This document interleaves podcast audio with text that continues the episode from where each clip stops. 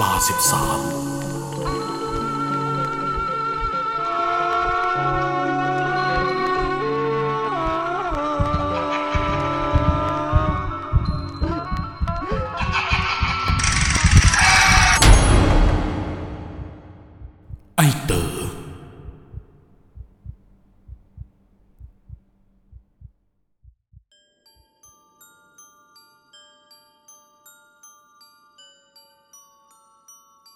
สวัสดีครับ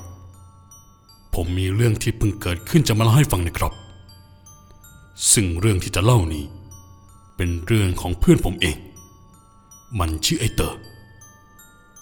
ย้อนกลับไปเมื่อเดือนก่อน ไอ้เต๋อมี roommate อยู่ที่หอเดียวกัน และสนิทกันมาก มันชื่อว่าชาย มันกับ roommateมักจะไปไหนต่อไหนด้วยกันอยู่บ่อยครั้ง และทุกครั้ง ไอ้ชายจะขอให้ไอ้เตอช่วยจ่ายในส่วนของมัน รวมถึงขอยืมเงินไอ้เตออยู่เสมอ จนวันหนึ่งจู่ๆไอ้ชายมันก็ซื้อของใช้ใหม่มาไว้ที่ห้องด้วยความที่สงสัยว่ามันไปเอาเงินจากไหนมาเยอะแยะ ไอ้เตอก็ถามมันไปตรงๆ ซึ่งไอ้ชาย ก็ได้แต่ยิ้มและพูดกับไอ้เตอว่า กูทำงานพิเศษมา พอถามมันต่อ มันก็ไม่ได้บอกทำงานอะไร ช่วงหลังๆเป็นต้นมา ไอ้ชายมักจะแอบออกไปข้างนอกตอนดึกๆ เพียงคนเดียว นั่นยิ่งทำให้มัน เกิดความสงสัยขึ้นมาว่า ไอ้ชายมันรับงานอย่างว่าหรือเปล่า พอได้จังหวะ ก็เลยแอบสะกดรอยตามไอ้ชายไปอย่างเงียบๆในค่ำคืนหนึ่ง ซึ่งตัวของไอ้ชายเอง ก็ไม่ได้เอะใจเลยว่า กำลังถูกสะกดรอยอยู่ จนกระทั่งไอเตอร์ ตามมาถึงสถานที่เปลี่ยวแห่งหนึ่ง โดยมันยืนหลบอยู่ในซอกซอกหนึ่งที่มืดสนิท แต่ก็เห็นภาพตรงหน้าทุกอย่างชัดเจน ไอเตอร์เห็นรูมเมทของมัน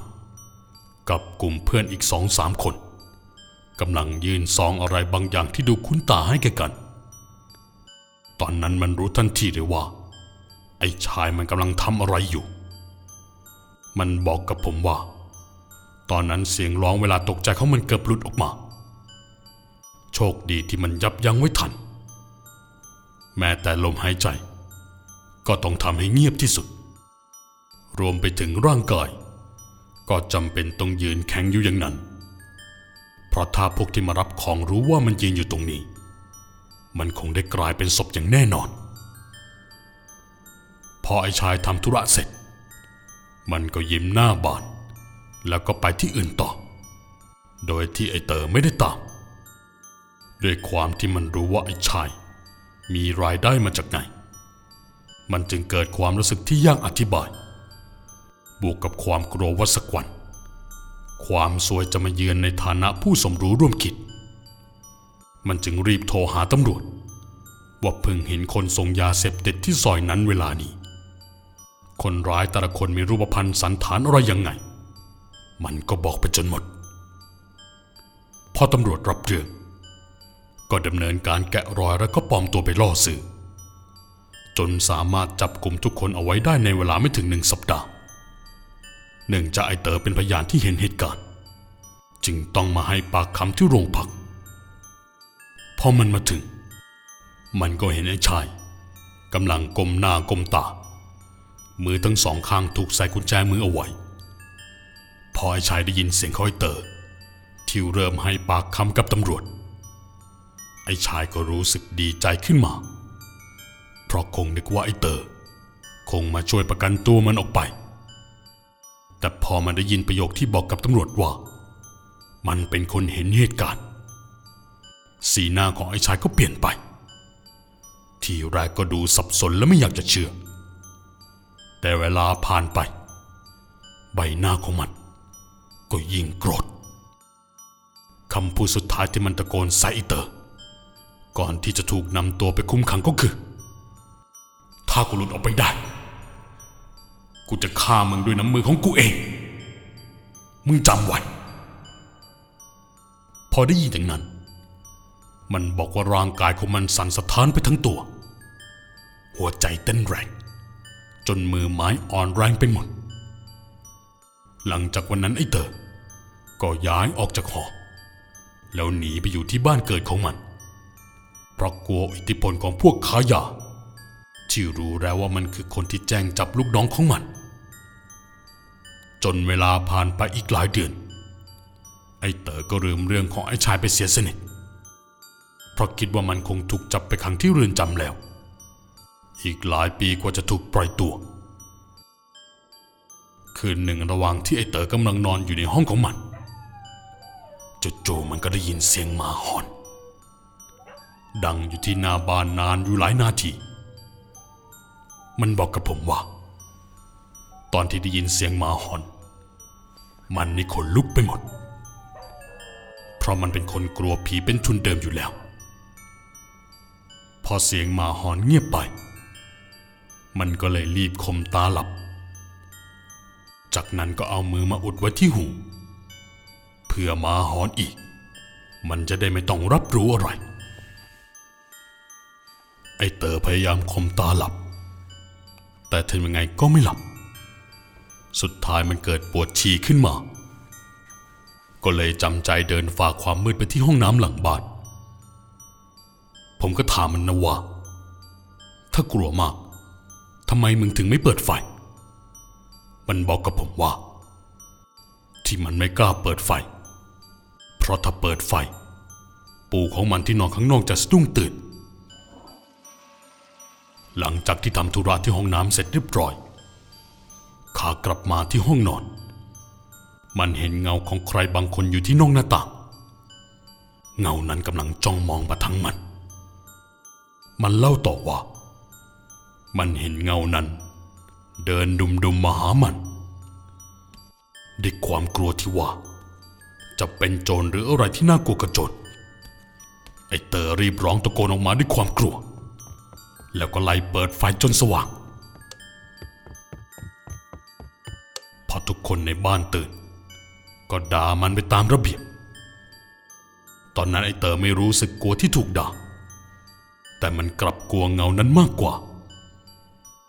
อมันเล่าให้คนในบ้านฟัง พ่อของมันก็เดินถือไฟฉายส่องไปรอบบ้านไม่เห็นจะมีอะไรเลย นั่นคือคำพูดที่ออกมาจากปากของพ่อ สุดท้ายทุกคนก็แยกย้ายกลับไปนอน ส่วนไอเตอร์ ที่กำลังเกิดความกลัว ก็ขอไปนอนกับพี่ชายของมัน เช้าวันถัดมา แม่ของไอเตอร์ก็นิมนต์หลวงลุงมาดูที่บ้าน เพราะไม่เชื่อว่าจะเป็นโจรเนื่องจากหมู่บ้านนี้ อยู่ในชนบทที่ดูธุระกันดารไม่มีอะไรจะให้ขโมย ประกอบกับตอนเช้ามืด มีชาวบ้านเห็นเงาผู้ชายเดินวนเวียนอยู่รอบบ้านดูท่าทางน่าสงสัย สุดท้ายต้องนิมนต์หลวงลุงมา พอหลวงลุงมาถึง ก็บอกให้แม่ไม่ตามไอ้เต๋อออกมาถาม พอมาถึง ท่านก็รีบถามไอ้เต๋อว่า เอ็งไปทำอะไรไม่ดีกับมันไว้ มันถึงตามเอ็งมา สีหน้าดูโกรธแค้นเอ็งขนาดนั้น ทีแรกมันคงคิดว่าเป็นเจ้ากรรมนายเวรในอดีตชาติหรือเปล่า ก็เลยถามลุงลุงไป แต่สิ่งที่ลุงลุงบอกกับไอ้เต๋อจนมันทำให้รู้สึกใจคอไม่ดีก็คือ สิ่งที่ตามเองมา คือเด็กวัยรุ่นผู้ชาย ผมรองทรงใส่เสื้อเชิ้ตสีขาวพอมันได้ยินลุงลุงพูดถึงรายละเอียดของคนนั้นจู่ๆภาพของไอ้ชายก็ลอยขึ้นมาทันที ด้วยความที่มันรู้สึกใจคอไม่ดี ก็เลยโทรไปถามตำรวจ อย่างน้อย จะได้เป็นการยืนยันว่าไอ้ชาย มันยังคงอยู่เรือนจำตามปกติ แต่สิ่งที่ตำรวจตอบมาทำให้ไอ้เตอ ล้มทั้งยืนก็คือ ไอ้ชายถูกแก๊งค้ายาที่มีอิทธิพลในเรือนจำจับมันรัดคอจนตาย ไปเมื่อไม่กี่วันมานี้ พอรู้ความจริง ไอ้เต๋อก็เลยรีบเล่าให้แม่กับลุงลุงฟัง มันจะเอาเองให้ถึงตายเลยนะ เอาอย่างนี้ ตั้งแต่วันนี้ เองมาอยู่กับลุงลุงที่วัด มาปฏิบัติธรรม แล้วอุทิศส่วนบุญส่วนกุศลไปให้เพื่อนของเอง เรื่องหนักๆจะได้กลายเป็นเบา พอได้ยินแบบนี้ ไอ้เตอรีบตอบตกลงย้ายไปกับหลวงลุงทันที ตลอดทั้งวัน ไอ้เต๋อก็ปฏิบัติธรรมอย่างเคร่งครัด อย่างน้อยผลบุญ จะได้ส่งไปถึงไอ้ชายบ้างจนกระทั่งคืนนั้น ไอ้เต๋อมานอนที่กุฏิของลุงลุง โดยลุงลุงนอนอยู่ทางซ้ายใกล้กับหน้าต่าง ส่วนไอ้เต๋อนอนติดกับกำแพงกุฏิ มันเล่าต่อว่า ระหว่างที่มันนอน มันก็ได้ยินเสียงใครบางคน เดินวนอยู่รอบกุฏิ สักพักมันก็ได้ยินเสียงใครบางคนมาไล่เคาะกำแพง วินาทีนั้นมันรู้ได้ทันทีว่า ต้องเป็นไอ้ชายอย่างแน่นอน แต่เพราะว่าที่นี่คือเขตวัด ไอ้ชายจึงทำได้แค่นี้ แต่แค่นี้ก็ทำให้หัวใจของไอ้เต๋อเต้นไม่เป็นจังหวะ นอนกระสับกระส่าย พอจะเรียกลุงลุงให้ตื่น ท่านก็ไม่ยอมตื่น เสมือนว่าไอ้ชาย เป็นคนจัดการเรื่องนี้เอาไว้ทั้งหมด คืนนั้น มันฝันเห็นไอ้ชายมาปรากฏตัว ในสภาพหน้าบวมจากการถูกสอบ ดวงตาของมันที่จ้องเขม็งมาทางไอเต๋อกำลังถลนออกนอกเบา แถมลิ้นยังจุกที่ปากนอกจากนี้มันยังเห็นมือข้างซ้ายกำลังจับที่ลำคอ ที่ซึ่งมีเชือกรัดเอาไว้ ส่วนมือข้างขวา ก็ยกขึ้นสูง แล้วก็จับปลายเชือก จากนั้นก็ดึง รัดจนแน่น ไอ้เต๋อบอกมันเห็นไอ้ชายกำลังรัดคอตัวเองให้ดูอยู่ จนสุดท้ายมันต้องตกใจสะดุ้งตื่น พอตื่นมาก็นั่งหอบอยู่ครู่หนึ่ง พอมันจะล้มตัวลงนอนครั้ง มันก็ต้องตกใจ จนตัวของมันถอยไปชนแผ่นหลังของลุงลุง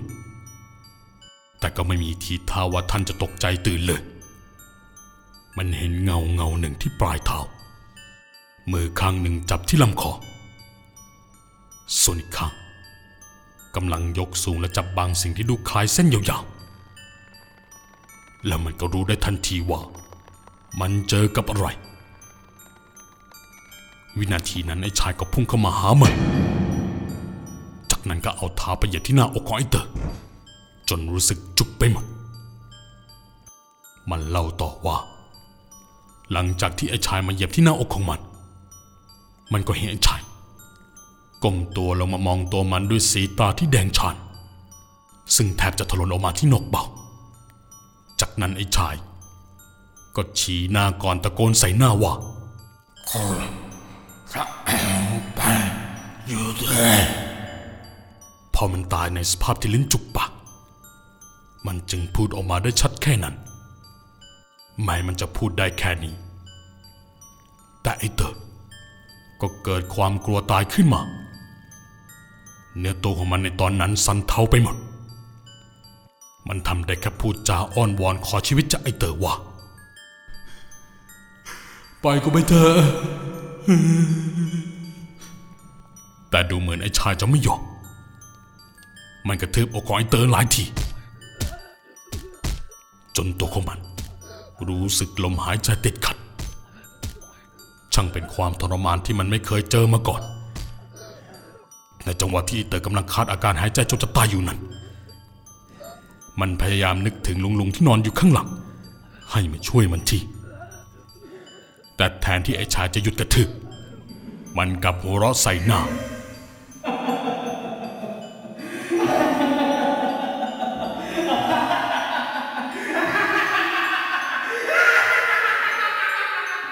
เตอร์บอกเล่าภาพที่ไอ้ชายหัวเราะใส่ ถือเป็นภาพที่สยดสยองที่สุดในชีวิต ถ้ามันไม่ตายเพราะถูกกระทืบก็คงตายเพราะหัวใจวายตายจากสภาพไอ้ชายนี่แหละเฮ้ยเขายังชั่ว ที่มันแค่ทำให้มึงสลบสินะ หลังจากนั้น มึงก็เลยรอดมาเราเรื่องนี้ให้กูฟังใช่ไหมไอ้เตอดูเงียบไป มันก็มีสีหน้าที่ดูเศร้าลง แล้วก็เริ่มร้องไห้ ผมพยายามปลอบมัน เพราะคิดว่ามันคงเจออะไรหนักๆมาพอมันหยุดร้องไห้ มันก็พูดกับผมว่า ที่กูมาหามึง ก็เพราะกูอยากมาบอกลามึงอ๋ออย่าลืมทำบุญให้กูด้วยนะ ไอ้ชายมารอกูอยู่ที่หน้าบ้านของมึงแล้ว มันพูดจบ มันก็ลุกขึ้นยืน แล้วเดินออกไปตรงหน้าบ้าน บอกตามตรงว่า ผมรู้สึกสับสนไปหมด ตกลงมันเกิดอะไรขึ้นกันแน่ ก็เลยรีบวิ่งตามไปเพื่อที่จะถามมัน พอไปถึงหน้าบ้านผมเห็นภาพของผู้ชายคนหนึ่งที่ใบหน้าบวม ดวงตาถลน ลิ้นจุกปากมือข้างขวากำไปเชือกแล้วออกแรงดึง จนได้ยินเสียงคลางในลำคอ ส่วนมืออีกข้างก็บีบคอไอเตอร์จนมันมีสภาพเดียวกัน พอเห็นแบบนั้น ภาพทุกอย่างกระดับลงไปตรงหน้าเลยครับ สิ่งสุดท้ายที่ผมคิดขึ้นมาได้ก็คือ ไอเต๋อต ผมลืมบอกไปนะว่า ไอ้เต๋อมันมาหาผมที่บ้าน โดยก่อนเข้าบ้าน มันก็ถามผมว่า กูเข้าไปได้ไหมและเรื่องราวทั้งหมด ก็จบลงเพียงเท่านี้